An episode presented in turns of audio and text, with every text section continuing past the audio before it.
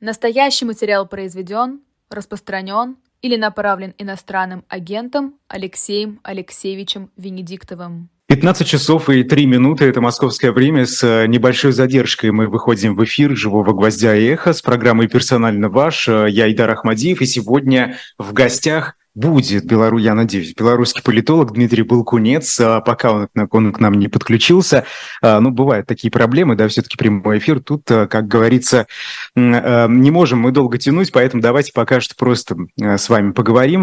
Можете писать, задавать вопросы, отправлять реплики, потому что, вы знаете, очень интересная история с Белоруссией, потому что сегодня истории наших стран, да, они тесно связаны, эти ситуации, и Э, с точки зрения войны в Украине, как Беларусь себя ведет, мы видим, что совсем недавно на днях э, в Европарламенте предложили назвали Александра Лукашенко, правителя Беларуси, э, соучастником вторжения России в Украину и призвали Международный уголовный суд выдать ордер на арест э, из-за э, насильственной депортации украинских детей, как, как утверждают в Брюсселе. Собственно, вот об этом мы поговорим с политологом Дмитрием Балкунец. Я напомню, к нам должен подключиться. Я думаю, начнем со встречи Владимира Путина и Александра Лукашенко. На прошлой неделе все это уже седьмая встреча лидеров с начала только этого года. Э, вот так вот уж получилось, что Владимир Путин в последнее время э, встречается то с Ким Чен Ыном, да, то э, с Александром Лукашенко. И вот его самый лучший друг на политической арене прилетает в Россию, то в Сочи, то еще куда-то и они что-то там обсуждают. Но, по крайней мере, в этот раз э, мы слышали слова Владимира Путина, очередные его заявления, которые касаются войны в Украине. Э, даже нечего, я думаю, обсуждать, э, что сказал Владимир Путин, потому что это примерно все то же самое, что и было, ничего нового э, лично я не услышал. Но вот зачем это нужно Александру Лукашенко, да, для чего? Может быть, что-то обсуждалось внутри, о чем мы не знаем, что мы не слышали.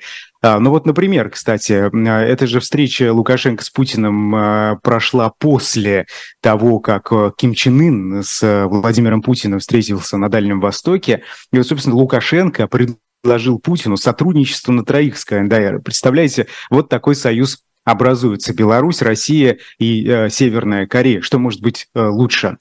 А, война в Украине, экономическое взаимодействие и вот эти переговоры обсуждали, как пишет Deutsche Welle, Путин и Лукашенко на встрече в Сочи, которая прошла в пятницу. А, ну и, собственно, вы знаете, что еще интересно? Совсем недавно а, прошли выборы в России на разных уровнях, разноуровневые выборы, так их назовем.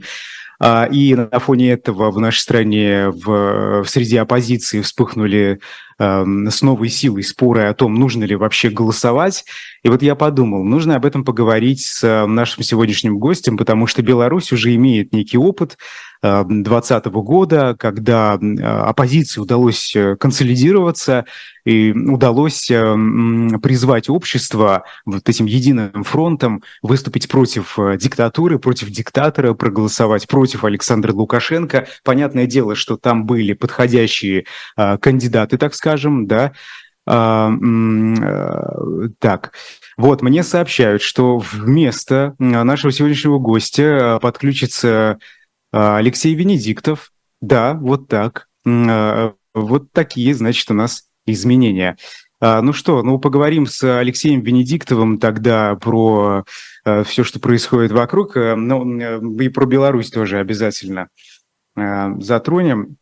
А пока мы ждем Алексея Алексеевича, пишите свои комментарии. И знаете, кстати, у меня же есть реклама. Вот чем можно вас занять в, в это, знаете, время непростое для ведущего, когда а, гостя нет, а вот что-то нужно говорить в эфире, в прямом. За всю историю, давайте я вам расскажу, римского государства легионы часто меняли свои предназначения. Если изначально это была сугубо личная армия римского царя, то в эпоху поздней э, республики и империи легионы стали играть серьезную политическую роль. А, и а, на, в книжном магазине shop.diletant.media продается книга Данда Коллинза, это такой исследователь, по-моему, американский, если я не ошибаюсь. Он изучил условия отбора и методы военной подготовки легионеров, описал их вооружение, воинские отличия и награды, систему заработной платы, особенности дисциплины и наказаний. Оформить заказ на его книгу, которая так и называется «Легионы Рима. Полная история всех легионов Римской империи», можно э, на сайте shop.diletant.media. Помимо этой книги есть еще очень много всего интересного, поэтому переходите, заказывайте в любую точку планеты. Ну что, давайте сейчас с вами посмотрим плашку, на которой будет написано, к, кем считают российские власти Алексея Венедиктова сегодня, а к нам э, во время этого подключится сам Алексей Алексеевич.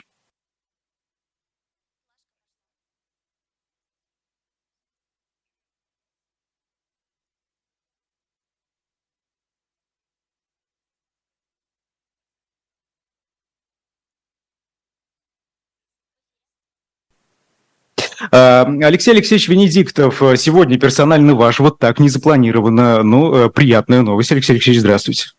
А, добрый день. Персонально ваш, я еще не был, с тобой еще не работал. Сейчас да, это правда. У нас дебют, это правда. А, ну, очень много вопросов э, вообще везде про Рамзана Кадырова, что с ним происходит, э, куда он пропал. Э, разные телеграм-каналы со ссылкой на источники пишут, что какая-то суматоха вокруг этой больницы в Москве, где он, вероятно, находится. А, и вы об этом писали в телеграм-канале. Что вам известно? А, значит, у Рамзана Ахматовича давно проблемы с почками. И я как человек, который тоже не чужд этим проблемам, прекрасно понимает, что происходит. А, ситуация, насколько я знаю, ухудшалась в последнее время, и он должен был приезжать в Москву на а, гемодиализ. А, но это то, что было у Андропова, что было понятно, да, это очищение крови, если почки недостаточно работают, причем если болезнь сильно запущена, я не знаю, в какой стадии у него, но если болезнь запущена, то гемодиализ надо делать три раза в неделю а, так что было понятно. Конечно, можно было перевести, есть такой а, а, возможность в домашнюю лабораторию, в Грозном, например, но все-таки профессиональные врачи, еще, напомню, с андроповских времен, а, они а, там а, на втором этаже а, в одном из корпусов Центральной клинической больницы все оборудовано, отдельные а, лаборатории, есть отдельные домики, а, где для высокопоставленных клиентов там, отдельные места, где, как квартиры, а, там есть, но это довольно процедура такая болезненная, если мы видим известных людей, у которых, знаешь, как исколото здесь, все исколото, а, это значит, вот оно как бы подтверждается. И, а, насколько я знаю, а, Рамзан Кадыров а, был, бывал в ЦКБ на гемодиализе, но я не врач, чтобы ставить диагнозы, безусловно, но э, есть вопросы, которые, условно говоря, называются отторжение. И действительно, я не знаю, что последние дни происходит, хочу сразу сказать, но похоже на то, что есть некое обострение. А, судя по тому, что вот я сегодня опубликовал его указ от 3 июля, еще раз, от 3 июля, значит, прошло уже у нас с вами а, два с половиной месяца об его уходе в отпуск. Из отпуска он не вышел с 3 июля. Оплачиваемый отпуск, он не выходил. Указа нет, никакой информации о том, что он выходил, нет. А, исполняющий обязанности главы Чеченской Республики по-прежнему а, является господин Хучиев. Он так буквально еще позавчера его так в официальных чеченских а, медиа называли исполняющий обязанности главы Республики Чечня, Чеченской Республики. Mm-hmm. Да, то есть мы имеем документ да, уход в отпуск и имеем исполняющего обязанности главы Чечни уже два с половиной месяца председателя правительства Чечни, а, значит, Кучиева. А, вот, собственно говоря, и все. Видимо, действительно, э, в состоянии раз два с половиной месяца в отпуск. И, а, действительно, мы видим по его лицу, ну, во всяком случае, конечно, по лицу ставить диагнозы, я думаю, не стоит, но тем не но менее... есть, да, это тем не, Нет, ну, он опухший от лекарств, ну, это очевидно, да, это нездоровая и те люди, которые там испытывали с Чечней, э, с Чечней, и с почками, и с печенью проблемы, те понимают, что это такое. Угу. Дмитрий Песков э, не, не стал комментировать да, происходящее с Рамзаном Кадыровым. Это о чем-то говорит? Может, переполох какой-то? Это вот говорит о том, что ситуация может поменяться, пока Песков говорит. Скажем так. Да? А, мы еще давайте вспомним историю в том, что Рамзан Кадыров является одним из таких силовых, ну не частных столпов, да, но он все-таки губернатор, глава республики, но тем не менее силовых столпов Путина. И, конечно, Песков не может говорить, ну, он не врач, он правильно делает, да, там, болезнь или смерть констатируют врачи, а не пресс-секретари или журналисты как я, например, что тоже было бы неправда. Но я, э, я думаю, что когда вот сейчас видимо, все-таки идет обострение, какие-то отторжения, видимо, какие-то интенсивные процедуры. Мы вспомним, что э, у Рамзана Ахматовича история с врачами непростая и уровень доверия к врачам тоже непростой, а они ему чужие здесь, поэтому... Вот, мы же стороны, слышали историю с министром здравоохранения. С Сулеймановым, да, но мы до сих пор не знаем, где там правда, где нет. Я, во всяком случае, не знаю и не готов спекулировать на этой теме, да, но все-таки я не подписываю медицинские бюллетени, а, но действительно министр здравоохранения а, Чечни, человек очень близкий Рамзан Ахматович, который лечил его маму, что для него очень важно, для его самого, он с октября или с декабря пропал. Он пропал, и э, несмотря на то, что все говорят, что он там уехал куда-то, там в Баку якобы, да, но он не хочет выступать, но он пропал.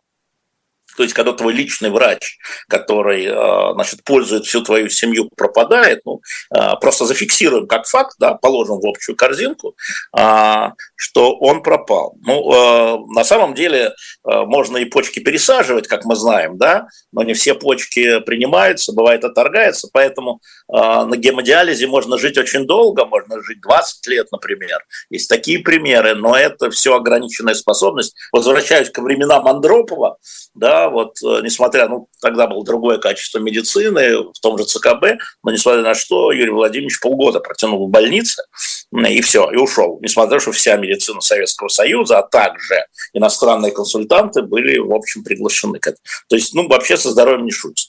И я думаю, что мы должны рассматривать скорее не как медицинский э, сюжет, а как политический значит, понятно, что его физическое ослабление, пусть не уход, но физическое ослабление после ухода Пригожина, да, это удар по личной гвардии Путина, по личной силе Путина, если угодно.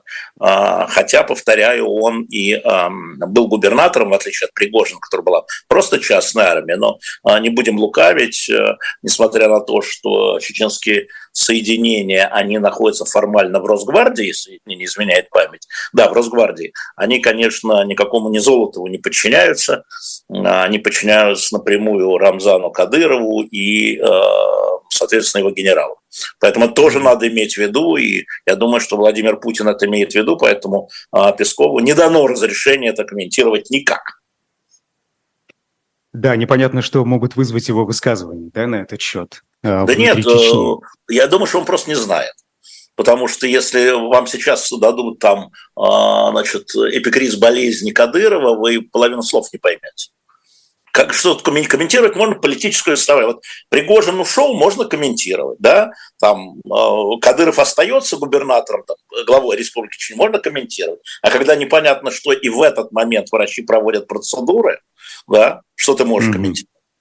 Да, ну последний вопрос, вот тут, э, что касается вот этой медицинской вообще ситуации, да, частные ЦКБ а машины с номерами чеченскими, это что может, кто может быть, спрашивают вас? Ну, все, кто угодно может быть, это, конечно, могут приехать. Но ситуация, судя по всему, тяжелая, да, и приехали э, некоторые люди, э, которые были в машинах опознаны, это ближайшие помощники Кадырова. Да, это не глава республики, в смысле не исполняющий обязанности, это не сенаторы от Чечни, да, это не депутаты от Чечни, это его помощники, чьи имена вы, может быть, даже не знаете, там, человек, который, скажем, ходит по значит, окружению охраны, приехавший на машине с мигалкой, э, с номерами КРА, это известные номера, Кадыров Рамзан Ахматович, такие номера. Вот, это Саид э, Бекзабутов, вы не знаете эту фамилию, это один из его ближайших помощников. Он ходит по, вчера ходил по э, двору, окруженный в ожидании может быть, разговоров с врачами, может быть, перспективы, может быть, того, что врачи допустят его к э, Рамзану э, они могут не допустить. Повторяю, медицински здесь мы ничего не можем сказать.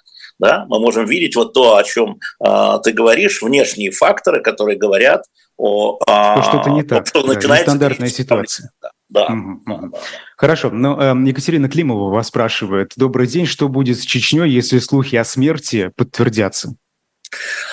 Э, хороший вопрос. Ответа у меня нет, конечно, точного ответа нет. А что будет с Украиной, а что будет с Россией? Да? И э, тогда мы все как бы разводим руками. Смотрите, Екатерина, э, Кадыров, безусловно, э, последний год, если внимательно следить за мелкими назначениями, э, расставлял э, своих людей, в Чечне и так его люди, он пытался расставлять их в силовых структурах или тех людей, которые он считал своими, что не факт, да, после его ухода. Пока, пока патрон жив, они все его люди. Когда патрона нет, извините, да, э, значит, э, обращаю ваше внимание на такую фигуру, как Данила Мартынов.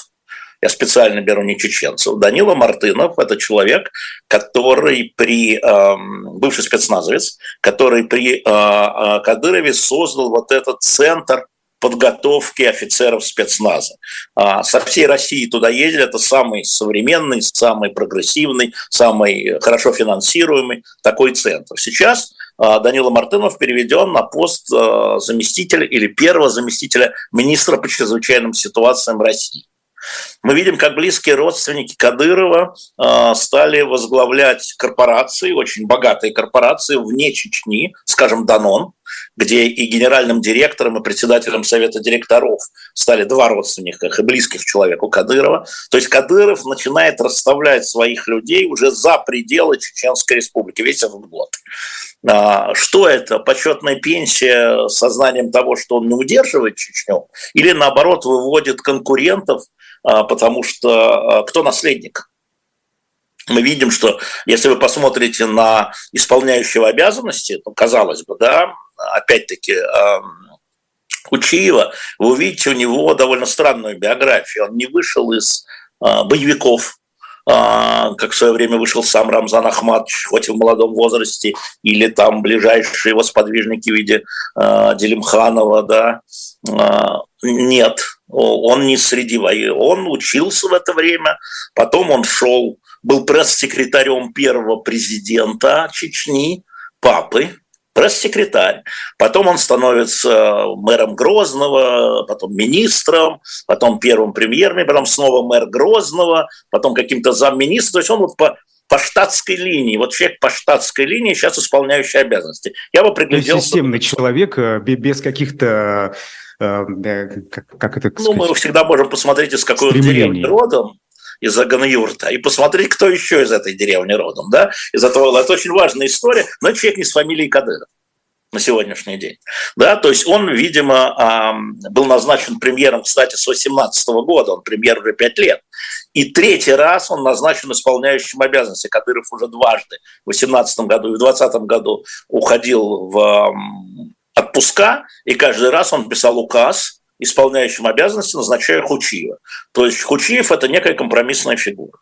Да? Но, конечно, между Кадыровым и Рамзаном, Кадыровым и Путиным есть, как говорили в учебниках истории, личная уния. Да? Личная уния – мы все помним эти кадры, когда погиб отец во время теракта а, Рамзана Кадырова. Вот Кадыров в тренировочных штанах страшно такой в кабинете у Путина, и Путин по-отечески его э, оглаживает. Ну, что-то такое было. И Кадыров всегда говорил, я пехотинец Путина, я не российский пехотинец, я не пехотинец Москвы, я не пехотинец Российской Федерации, я пехотинец Путина. Вот, э, а, а следующий будет кто? Капралом? Кого? Фельдфебелем? Чего? Да? И вот это главный вопрос. Конечно, Кадыров и его клан, когда я говорю Рамзан, а, это еще не некролог, поэтому не говорит, что я уже про будущее. Но тем не менее, я думаю, что э, если Рамзан Ахматович не думает о будущем, то его клан точно думает о будущем. А, поэтому, конечно, в Чечне начнутся передел власти, а значит и собственности, а значит и влияние в Москве. Как это может отразиться на отношениях Москвы и республики? Ну, мы знаем, да, это ну, сейчас отношения. Да. Ну, Москва очень много денег вкладывает в республику. Если это вопрос про деньги, то там ничего не изменится. Но не только про деньги, это вопросы про послушаемость. Ну, а, послушаемость, значит, она, как сказать, она очень волатильна, как говорят а, экономисты, да, в отношении денег. А, она волатильна, сегодня послушаемая, завтра непослушаемая, вчера сепаратист, потом глава республики, это я про папу, да, но не спешите нас хоронить, что называется, да, потому что Рамзан Кадыров – это не только человек, это система, это система взаимоотношений между Москвой и Грозным. А эта система выстроена а, Путиным, а не Кадыровым. А, мы знаем, что лично у Кадырова большие претензии у федеральных министров, в том числе у министра внутренних дел, у Федеральной службы безопасности, у Росгвардии, потому что Кадыров все равно держался автономно, да, что чрезвычайно не нравилось силовикам в первую очередь. У него вообще-то не очень много друзей, да, потому что ведет он себя, кто-то говорит нагло, кто-то говорит независимо да, но то, что он абсолютно был лоялен лично Путину Владимиру Владимировичу, даже в период президентства Медведева он позволял себе а, резкие высказывания а, не в адрес Медведева, а при встречах с Медведевым, все время подчеркивая, что я Путину присягал, я тебе не присягал. Я тебе, президенту Российской Федерации, не присягал. Я присягал Путину Владимиру Владимировичу. И, конечно, это будет иметь какие-то последствия, но сейчас трудно гадать. Это пусть фантазеры гадают. Так они знайка на Луне так. А сепаратистские настроения, э, насколько вообще опасна эта ситуация с точки зрения возникновения, актуализации да, этих самых настроений, в том числе и внутри политической элиты чеченской, если Кадырова ну, не будет? Э, политическая элита чеченская абсолютно завалена деньгами и э, властными полномочиями в отношении не только Чечни, но во многом и Северного Кавказа. А, смотри историю конфликта границы Чечни и Ингушетии. Да, да, да мы помним. Москва заняла позицию исключительно одной стороны, а, поэтому по судебных преследований ингушей, а, которые выступали против изменения границы. Поэтому на самом деле лояльность элиты, она зависит от силы власти – да, если Москва сильна, то элита лояльна. Если Москва продолжает выполнять свои обязательства, то элита лояльна. Это очевидно. А, поэтому, опять повторяю, вот Кадыров, Путин, я смотрю с точки зрения личной унии, личной, если угодно, эмоциональной привязанности. Если угодно, эмоциональной привязанности. А, такой привязанности, безусловно, нет ни у Делимханова, нет ни у, ни у кого, ни у Хучиева, да, а они все чиновники для Путина а не чиновники. Mm-hmm. А Кадыров – это член семьи в этом смысле. Вы знаете, у нас э, в чате уже несколько человек высказали мнение, что вот э, а помните, когда Пригожина убрали, как они пишут, mm-hmm. многие сказали, что вот следующий Кадыров. Ну, потому что он мешает, потому что он слишком самостоятельный. Да, да, да, да, ну, естественно. Сейчас все можно будет приписать, но мы знаем, что слухи о болезни, не слухи, там, ну, знания о болезни Кадырова, это уже это давнишняя история. Да, три, наверное, да, три года, наверное, да. В двадцатом году первый раз, как раз, когда была эпидемия, все говорили, когда он первый раз появился вот такой распухший, а это следствие ковида, да. Ну, это было, ну, может быть, почки тоже следствие ковида, но в любом случае, насколько я знаю, на вчерашний вечер Рамзан Кадыров э, был жив в ЦКБ под, э, как бы сказать, интенсивными процедурами, вот так. Mm-hmm. Ну и, наверное, последнее про Рамзана Кадырова, чтобы не затягивать э, эту тему. А, вы говорите про чеченцев за пределами республики. Действительно, Данон, да, но мы видим э, да. эту самую интервенцию, боже мой. Да. А, это что? Это с разрешения Владимира Путина? Однозначно. Конечно. Не могу Конечно. проходить Я мимо. бы сказал, что это, наверное, поручение Владимира Путина. А зачем? вообще, Для чего? Сильно, вообще это сильно похоже на феодализм. Я вот вам даю область, кормитесь с нее. Отстаньте от федерального бюджета. С ним сейчас не так просто. Вот вам деревня, вот вам 30 душ крестьян, и вертись э, и отстаньте от Силуана. Вот вам полная власть. Ну нет, хотите, ну, нет ну нет, это не власть, это деньги. Данон – это процветающая компания, вполне себе хорошо зарабатывающая. С уходом иностранных конкурентов вообще она станет монопольной на рынке, да. А, поэтому я думаю, что и это не единственная такая компания, поэтому я думаю, что это как раз то, что в учебниках истории называется кормление. Вот отдали на кормление. Получи область, да, и кормись с нее. В данном случае область экономики. Но вы говорите, что не все довольны вот этим присутствием Конечно. чеченцев. Э, да. Конечно. Кто, кто, кто в первую очередь? Вот, у кого могут э, чесаться руки? Нет, руки чешутся у всей, у всей федерации, потому что другие губернаторы, ну, я знаю, я говорю уже с ними, говорил и говорю, они говорят, а почему, если это субъект федерации, за что, ну, то мы понимаем, почему такие преференции, но сейчас же ситуация экономически другая, они недовольны, силовики недовольны самостоятельностью, это мы понимаем. А экономический блок правительства тоже недоволен, потому что во многом Чечня – это черная дыра, туда нельзя выехать просто так с контролем. Понимаете, куда ушли финансовые средства? Скорее, кто доволен, да? Доволен Путин в каком смысле? А, он покупает, собственно, это была идея Бориса Березовского тогда еще, а потом и генерала Лебедя. А, мы покупаем элиту, и она обеспечивает нам борьбу с сепаратизмом. Мы покупаем их лояльность. Это слово «покупаем», да, вот от Бориса Абрамовича я слышал много раз по чеченской истории. Путин в данном случае, на мой взгляд, воплощает эту идею ну, как он умеет, наверное, Березовский бы делал не так, наверное, а вот, но он купил элиту, в том числе часть сепаратистской элиты, расколол ее этими покупками, да, переманил на свою сторону и поручил им борьбу с сепаратизмом и терроризмом в республике и на всем Северном Кавказе. Ну, иногда на Кавказе, всем иногда только в Чечне, но для него это, да, мы заплатили, они воюют, все, все очень понятно. Это похоже, Алексей Алексеевич, это похожая ситуация с Татарстаном? Или нет? Или там по-другому были договоренности выставлены? Там нет, нет, нет. Я понимаю, о чем ты спрашиваешь. В 92 году а, там все было много хитрее. Там в 92 году, я напомню нашим слушателям, было очень активное движение в Татарстане за суверенитет, а, которое в том числе разыгрывали местные власти, включая э, Ментимира Шаймиева. Но, тем не менее, это были противники Шаймиева. Все-таки Шаймиев, как человек умный, он понимал, что внутри России никуда не деться. А, назывался оно «Итифак» это движение. Если наши зрители напомнят имя лидера, это была женщина, кстати. Это было такое полурелигиозное, полусуверенистическое да, а, движение. И на муниципальных выборах, если мне не изменяет а, память в 92 году, они набрали 40% голосов. И после, именно после этого Борис Николаевич Ельцин, президент Российской Федерации, по совету Сергея Шахрая, тогда его советник по национальным а, значит, отношениям, поехал в Татарстан, и, собственно, там было сказано в связи с этим фраза «берите суверенитета сколько захотите». И тогда По-моему, Татарстан... в Уфе это было сказано.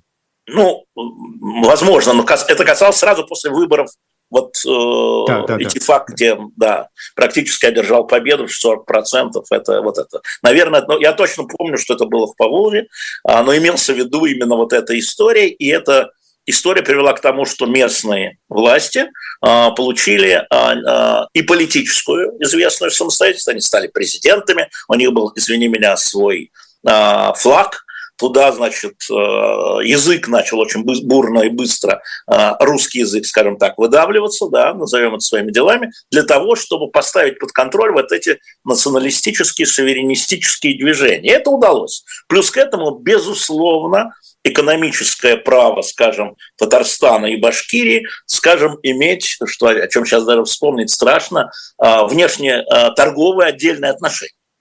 Вспомним историю с Башнефтью например, да, да, mm-hmm. или, татар, или Татнефтью.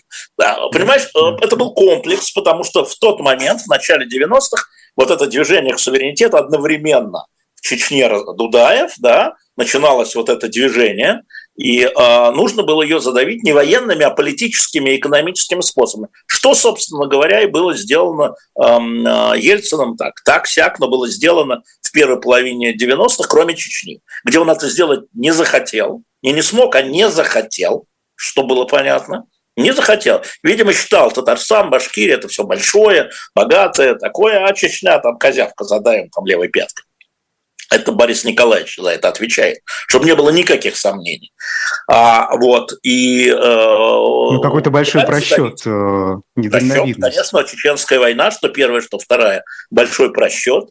А, и, собственно говоря, они все начинали с того, что надо воевать, а потом, что надо договариваться. Ельцин и э, Лебедь в свое время, ну и Путин. А, и это все следствие того, да, здесь, пожалуй, можно согласиться, что вот такие вот, а, как бы сказать, э, собственные армии у Татарстана и у Башкирии не было скажем так, а в Чечне была. И сейчас собственной армии в Татарстане и в Башкирии нет, а в Чечне в общем есть.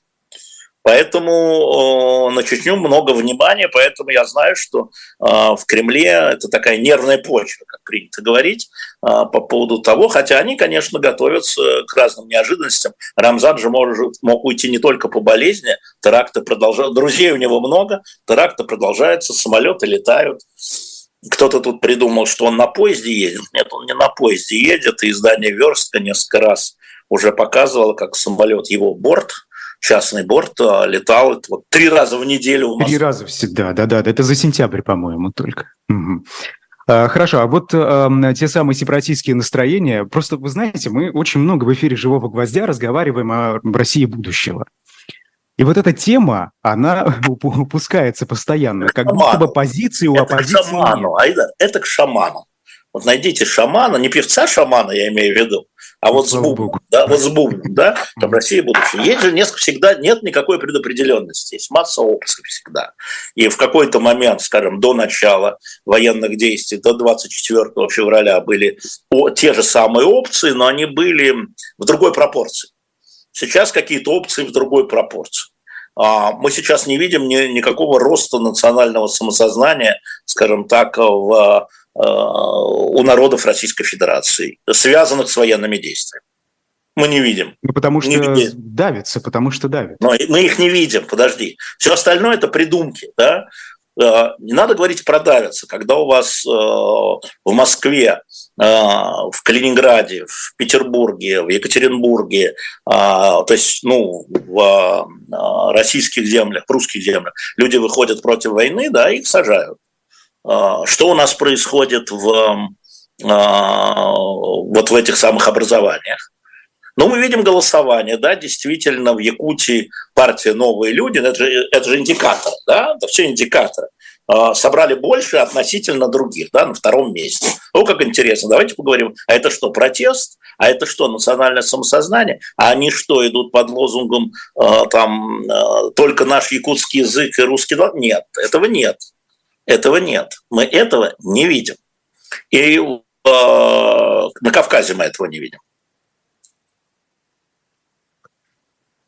Хорошо, а что, это что... измышления, понимаешь? Это измышления могут быть ближе к истине, может быть, дальше от истины. Но вообще это хотелки это хотелки комментаторов, да, надо же все-таки опираться на какие-то факты. Вот факт того, что в 92 году ИТИФАК, там тебе не прислали, как эту женщину, никто не, не, не нашел э, главу ИТИФАКа, в чате не прислали, да? А, нет, нет, нет, нет, не пишут. Очень много. Напишите, ребят, да, напишите, вы хотя бы погуглите, я сейчас не могу во время эфира гуглить это, было бы смешно, да, но, но вот э, э, мы даже не знаем этих лидеров, да, которые выступали бы с такими лозунгами. Ну, подождите, Алексей Алексеевич, вот э, за границей уже сколько раз э, сейчас, по-моему, прям в эти дни где-то там конференция проходит, э, я точно угу. не помню. Это ради а, Вот этих людей, людей, которые, да, отстаивают, значит, там право на независимость. Ну, конечно, всегда есть. Но мы говорим о людях, которые... Это же история, история суверенизации, это массовая история. И есть предпосылки? Есть. А, например, когда вот в Конституции в поправке, я считаю, одна из самых опасных поправок была, да, это приоритет русского языка. Для многонациональной страны, где есть еще национальное образование, это вызов это вызов э, населением э -э этих республик. Я знаю, каким образом а, значит, мы помним, каким образом по закону о русском языке еще до того а, начинался он выдав... значит, начинался, скажем, в Татарстане а, выдавливаться татарский язык. И это вопрос, который должен решаться вот не силой, да, а договоренностью внутри общества. И я помню, там тогда была встреча главных редакторов, опять-таки, с президентом Путиным, или даже это был, он еще премьер-министром, когда это было, а я как раз приехал из Татарстана, я просто рассказывал коллегам, и ему о тех э, наблюдениях моих. Я там встречался с учителями, э, да, я встречался с родителями, я встречался с президентом Татарстана, с премьер-министром, с кем я только не встречался, и они со мной говорили более откровенно, чем с Путиным, наверное. Я говорил, это угроза, которая, это мина, которая будет подведена под республику, э, когда-нибудь вопрос языка рванет, но это никак не связано с военными действиями а это не, это не обострило а, эту ситуацию. Хотя, конечно, экономическая ситуация может привести к обострению другому. Но если мы изучаем, как распадался Советский Союз, да, мы видим, что там в основе стояло отношение к языку и к истории. К языку и к истории. А, Советский Союз, ну да, не война в Афганистане детонировала в этом смысле, на мой взгляд. Угу. А, Фаузия Байрамова нам пишет в чате. Байрамова, точно. Байрамова, Байрамова. спасибо большое, кто написал. Точно, я не помню имя. Как имя? Фаузия. Фаузия. Ну да, тут я, наверное, не запомню. Байрамова, верно, спасибо большое. Вот за что люблю наших зрителей, за то, что помогают они со страшной силой. Всегда. Вас спрашивают, а вот в 2020 году, кстати, это интересная тема для меня лично, потому что я оттуда прямо изнутри, изнутри наблюдал протесты в Башкирии, э, которые да. начались на Шихане Куштау в августе 2020 года. И потом вот эти очаги, они начали появляться и по всему Башкортостану, и в Татарстане, и в ближайших регионах. Да. Собственно, вот это вот не проявление вот. того самого начала вот. хотя бы. Начала. Нет, нет, нет, слушайте, ну, а, поскольку а, я там был по поручению Шевчука, что называется, тогда, когда все это было, и когда Хабиров, э, казалось, нашел, да, казалось, тогда нашел до вмешательства центра, э, встречался, нашел выход, да, принял решение. Э, конечно, то, что касается истории, понимаешь, да, это же мифология. Мифология – часть истории. Это там сакральное. Сакральное – это мифология. Мифология, в хорошем смысле, это часть истории. Да? Поэтому как раз я и говорю, язык и история. Я что-то другое сказал?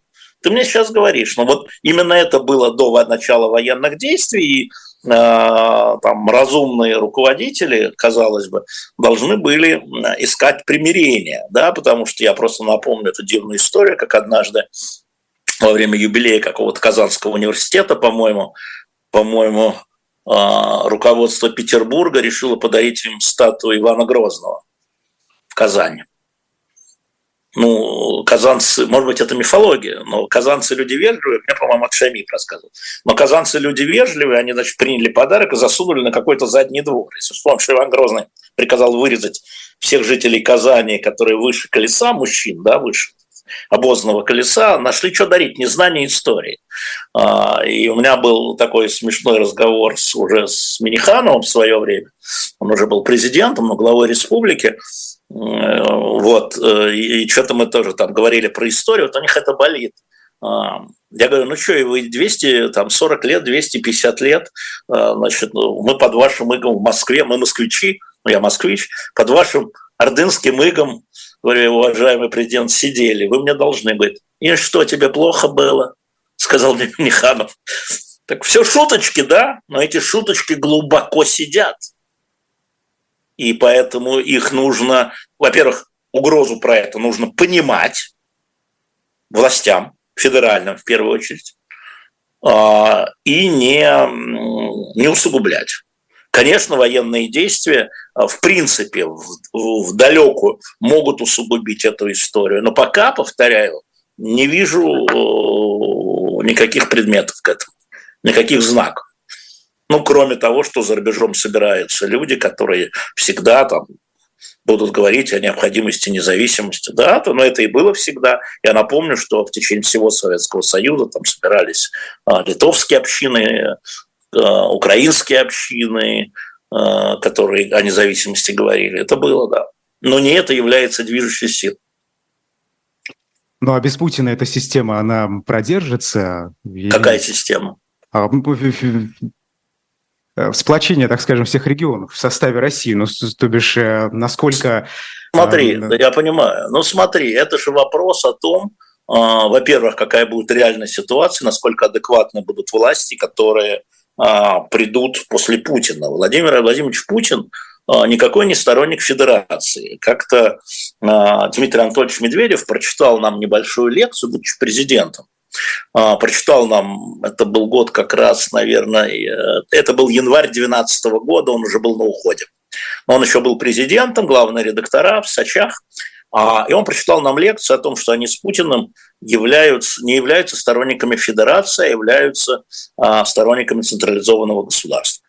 Да, по логике, они считают оба, так говорил Медведев, Они считают оба, что значит, федерация – это слабость для России, и что для того, после революции, может, когда-нибудь да, и Конституция формально федеративна, но мы делаем все, чтобы укреплять центральную власть, которая была разболтана там Ельцином так далее. Как бы открытую говорил уже, уходя. Вот, поэтому если значит, новая команда после ухода Путина, которая когда-нибудь будет, будет так, таких же взглядов, это будет одна история, если придет команда, которая все-таки будет считать, что федеративное устройство для такой страны, как Россия, более выгодно и более прочно да, для государства, это будет другая история, кто же знает, кто придет. Кто же знает, а, каков следующий там президент или его власть, да, мы же не знаем, какая будет власть сейчас. Россия – государство, где э, все институты, кроме президентской власти, являются симулякрами практически. Ну, какие-то у них есть там возможности, начиная от судов, Конституционного суда, Верховного суда, просто судов, кончая там парламентами, э, региональными властями. Но смотри, вот после начала военных действий на уровне регионов были переданы Путиным Э, значительные полномочия. Да, вы мне скажете, что это он ответственность скидывает, да, но не бывает ответственности без полномочий. И, скажем, а, опять за мобилизацию отвечает не, не Мишустин, да, а губернаторы. Там и не Путин, а губернаторы. А, как это было в период ковида, помните, там тоже Совершенно верно. Передавались это, эти самые полномочия. Пережа... Совершенно верно. То есть пережали с централизацией. И э, жизнь заставила, сначала ковид, потом военные действия, заставили Владимира Путина поделиться полномочиями с регионом. Потому что контроль сохраняется, все сохраняется. Тем не менее, да, э, определенный уровень решений ушел на регион. Поэтому это не только хотелки Путина или капризы Путина, это э, реальные обстоятельства, которые заставляют власть имущих менять свою позицию частично по каким-то вопросам. Ну так всегда. Но ведь он это сделал, он же передал эти полномочия не потому, что не справляется федеральный центр. А мне кажется, он бы мог организовать спокойно эту Нет, нет, он же ведь, вы тоже, но делайте из него дебила. Вы думаете, что он не знает, как это вот... Понятно, что первая мобилизация, да, сентябрьская, которая она единственная, она не закончилась еще, она с точки зрения вот цели провалилась. Да? Выяснилось огромное количество мертвых душ, выяснилось огромное количество неспособности системы выявить необходимые военные профессии. Выяснилось, что огромное количество людей, которые в списках, они не живут там, где они живут, просто вот не живут. То есть система не работает, государственная система э, не учета и контроля, что государство должно чем заниматься, она не работает.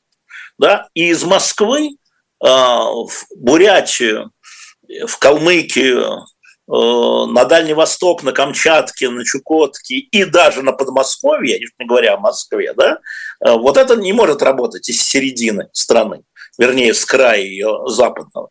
И это вынужденное, Путин, э, повторяю, в, своей, в его глазах он остается сторонником того контроля, он фанат контроля, контроль центральной власти, организация центральной власти, но видишь, власть не справляется. Охота ему делиться полномочиями? Да нет, конечно. Да, конечно, не охота. Жизнь заставила. Жизнь заставила. Значит, ничего не получалось. Так же, как с ковидом. Не получалось. Вот не получалось. Но при этом, когда они проводят масштабные выборы и голосования, все у них получается. Ну, при этом, нет, у них, во-первых, не все получается, вот, а во-вторых, э, если мы говорим о голосованиях сентябрьских, то эти голосования, конечно, при надзоре Кремля, да, но все-таки проводили региональные власти. Это были местные выборы. Это были местные выборы. И здесь э, они, конечно, организуются центрально. Мы видим, как все больше и больше полномочий передается а, центральным органам, ну, в данном случае Центральной избирательной комиссии, то есть администрации президента. Да? Конечно, выборы они не выпустят из-под контроля, тем не менее а, начальники местные отвечают за выборы, но проводят тоже они выборы. Они отчитываются, а не Кириенко. Не Кириенко получит по голове за то, что там в Екатеринбургскую думу и думу Великого Новгорода вошли э, яблочники с лозунгом «За мир и свободу». Не Кириенко получит губернатор Никитин и губернатор Куйваш. Вы думаете, получит? Э, это, получит. это что страшно для Но это значит власти? не контроль. Это значит не контроль. Мы вот тут не допускаем их никуда, А что у вас там происходит? Значит, вы потеряли контроль. Так это крышечку приоткрыли, давление выпустили. Как раз это хорошо для будете, власти. Это вы будете рассказывать, когда поедете послом Зимбабве про крышечку.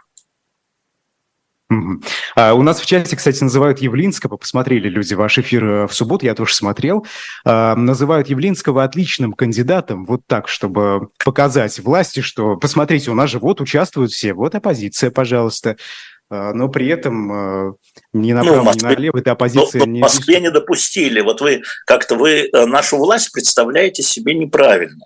Значит, допуск или недопуск кандидатов, если мы говорим о кандидатах сейчас, да, они э, зависят от той задачи, которую ставит власть, не от тех хотелок, которые представляют себе, что власть так думает, какие-то наивные люди. Я могу только пожалеть этих наивных людей, которые сейчас про Григория Алексеевича такое говорят. А, значит, э, абсолютно очевидно, особенно это было видно на московских выборах 21, 21 часа, когда был 10 сентября, да, а на московских выборах, как будут проходить президентские выборы. Поскольку это плебисцит, то все, кто может собрать на себе слово «нет» этой политики, допущены не будут. Потому что какой бы Явлинский ни казался такой секой кривой, он на себя, и почему я сказал про яблочников, они на себя собирают слово «нет». Вот эти 9% там э, в Екатеринбурге и 7% с небольшим в Нижнем Новгороде, те, кто сказали «нет». В вашей политике нет. Потому что голосовать за Зюганова – это вашей политики «да». Голосовать за ЛДПР – это вашей политики «да», потому что они неотличимы. И когда ты там начинаешь... Ну, ладно, но придут 9% на президентские выборы и выскажут сколько, нет. Сколько э, придет? Ну, вы говорите 9, ну, допустим, ну, 10, нет, 15 не 9, придут. Конечно, нет, конечно. Конечно, не 9. Конечно, придет гораздо больше, во-первых, потому что э, есть люди, которые, я думаю, что вот э, процентов 15 все показывают, это люди, которые вот э, этой политике говорят «да». Да, и считают Путина еще, еще он дальше должен. Вот те 15, они придут точно. Вторая часть – это так называемый административный ресурс, э, который всякими э, вещами, там, призывами, подачками, угрозами, кнутом и пряником, они тоже приходят, не знаю, сколько их по стране, в Москве, их, э, наверное, процентов суммарно 20. Это 20. те, кто за Путина будут голосовать? Да, это те, кто приходит за партию власти. Так. Всегда за партию власти. Угу. Вот тебе уже приход 35% избирателей, 35 миллионов голосов, да, которые придут за партию власти, ну, если президентский выбор, это говорим, то за Путина. Вот 35 миллионов в кармане. Если мы вспомним про выборы 2018 года, где еще не было никакой войны и никакой перемены Конституции, то тогда за Путина пришло голос. Но это был посткрымский синдром, да, первые выборы после Крыма э, федеральные. Тогда за Путина пришло 56 миллионов. А, ну, пришло, а, значит, принужденно, непринужденно, со знаменами, без знамен, 56 миллионов. И э, за Конституцию, за поправки 59,7, по-моему, миллионов. Вот а, то, что уже Путин как бы имеет в кармане. 35 точно, а вообще за 50 миллионов.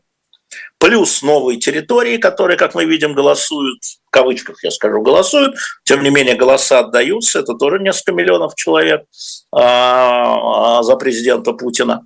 А, и поэтому, как бы, ну, не придут остальные, хорошо, ну, значит, ну, те, те, те 35 или те 56 или те 60 придут. Ну вот на их фоне 9% Евлин, если Явлинский будет даже, да, вот вы говорите, он Можно перетягивает, сказать, голоса нет. 9% – это 9 миллионов. Это, в общем, не так мало. Это больше, чем все избиратели Москвы. В Москве 7,5 миллионов. Ну, это разве значит, хотя бы увидеть, остальные будут за Путина Нет, хотя бы увидеть, крыльев. сколько... Нет, кто-то не... Нет, ну, там, половина не придет или треть не придет все равно. Да? Ну, мы сейчас можем только гадать, а, значит, был бы Навальный, сколько бы пришло за Навального, а, был бы Явлинский, сколько бы пришло за Явлинского, да, то можно только гадать. Я считаю в миллионах голосов. Я уже не в процентах считаю.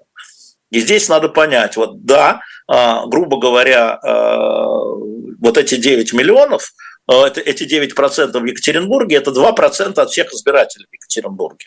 2%. Но 2% на уровне страны – это 2 миллиона человек. Неплохо, в общем. А, и их надо увидеть, а так никто их не видит. А где они? Где они? Нет, ну почему? У нас э, Дмитрий Песков, э, помните, в начале войны э, говорил, что у нас есть 15, по-моему, он называл цифру, да. процентов несогласных россиян. Ну вот да. они, они же признают, у нас есть, да, вот какая-то да. доля там. Ну это же маргинал. Вот единственное, что остается тебе ссылаться на Пескова. Это, я, это меня радует.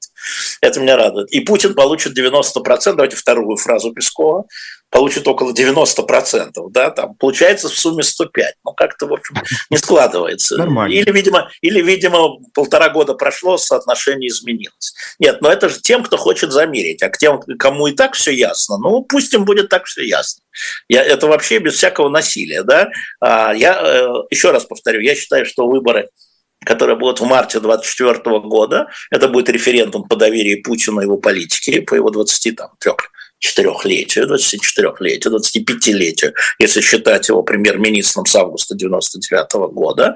А, поэтому допущено, мы возвращаемся, будут только а, так же, как в Москве, люди, которые поддерживают его политику и которые дадут ему возможность говорить, что, ну, на самом деле, да, это же все надо складывать, да, то, что за Зюганова, за Слуцкого, это все надо складывать, потому что они тоже поддерживают мою политику, ну, хотя бы в отношении Украины и Запада. Да. Вот э, и врагов народа. Вот и все. Так оно и будет. Никакого Явлинского там на сегодняшний день я не вижу и не будет.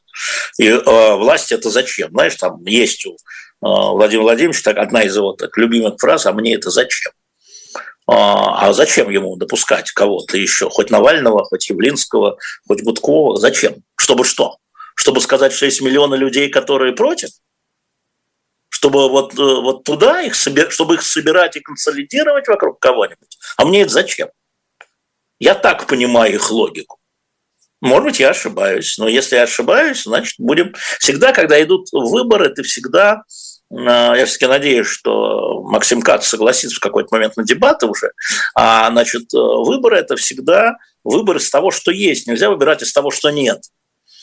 Понимаешь, вот из того, что нет, ты не выбираешь, из того, что есть, ты выбираешь. Поэтому, когда перед тобой будет бюллетень, и там будут все возможности, да, а, тогда и будешь принимать решение. А что сейчас?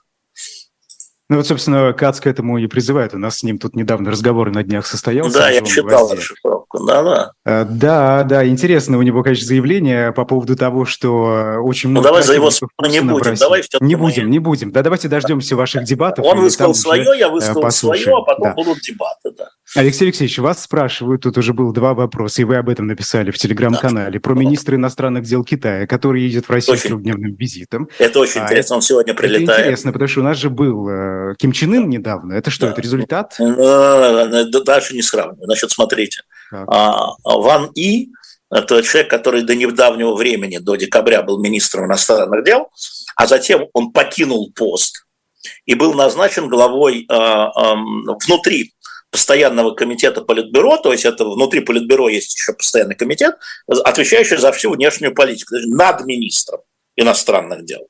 Затем министр иностранных дел, который был назначен через полгода, был снят. Иваны вернулся на этот пост, совмещая его с руководством в Политбюро, в постоянном комитете Политбюро. То есть это очень тяжелая фигура. И он едет сюда в тот момент, когда а министр Лавров пакует чемоданы, чтобы лететь в Нью-Йорк на сессию. И возникает вопрос. Друг наш Ван И, а с кем ты тут собираешься разговаривать? Потому что от уровня собеседника зависит уровень разговора. Для китайцев это отдельная тема.